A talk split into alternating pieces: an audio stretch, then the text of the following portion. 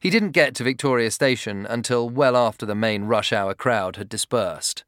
Settling into his seat on the 2056, he turned to the sports app on his phone for the latest cricket scores before gazing idly out of the window.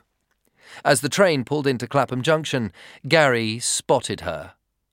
The girl whose makeup routine had obsessed him for the past few weeks, standing on the platform with a knot of passengers ready to board the train, several carriages down from where he sat.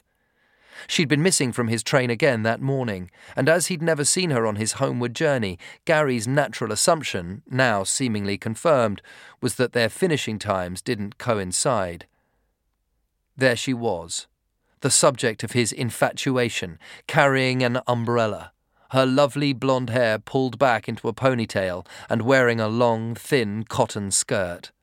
Inspired by his conversations with Knuckles and Duncan at the weekend, and the three pints of lager he'd consumed with Jamil, Gary determined to walk back through the carriages in the hope of sitting next to her and starting a conversation.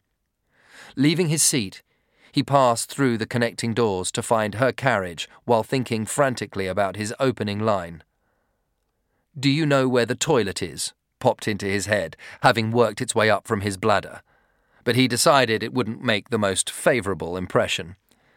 He was mulling over an elaborate ruse that involved him pretending to have found a lipstick on the train and wondering if it was hers, when he went through yet another connecting door to suddenly find himself in her presence.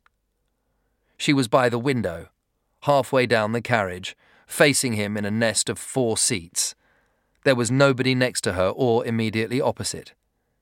He caught her eye and smiled like an idiot as he walked towards her. To his amazement, as he was carefully constructing an opening line in his mind, she greeted him. Tom, she said warmly, reaching out her hand and beckoning him to occupy the seat beside her.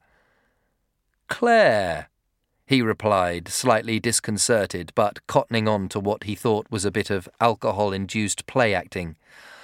How lovely to see you, she continued in an Eastern European accent as thick as the air in the carriage. Claire stroked his arm as he settled beside her, chatting like old friends as she reached in her handbag and brought out the leather makeup pouch that Gary was so familiar with. He played along, smiling and nodding, too relieved at his good fortune to question whether his attractive new friend was suffering some kind of heat stroke. The inane chatter continued as she released Gary's arm to dexterously wield the mascara brush with one hand and hold up a little silver hand mirror in the other. The brush was brandished with practiced speed, and when the mascara had been applied, she pulled Gary's hood almost over his eyes and playfully held the mirror up as if urging him to check his reflection. The two words that Gary saw written on the surface with the mascara brush were faint but distinct. Help me, they said.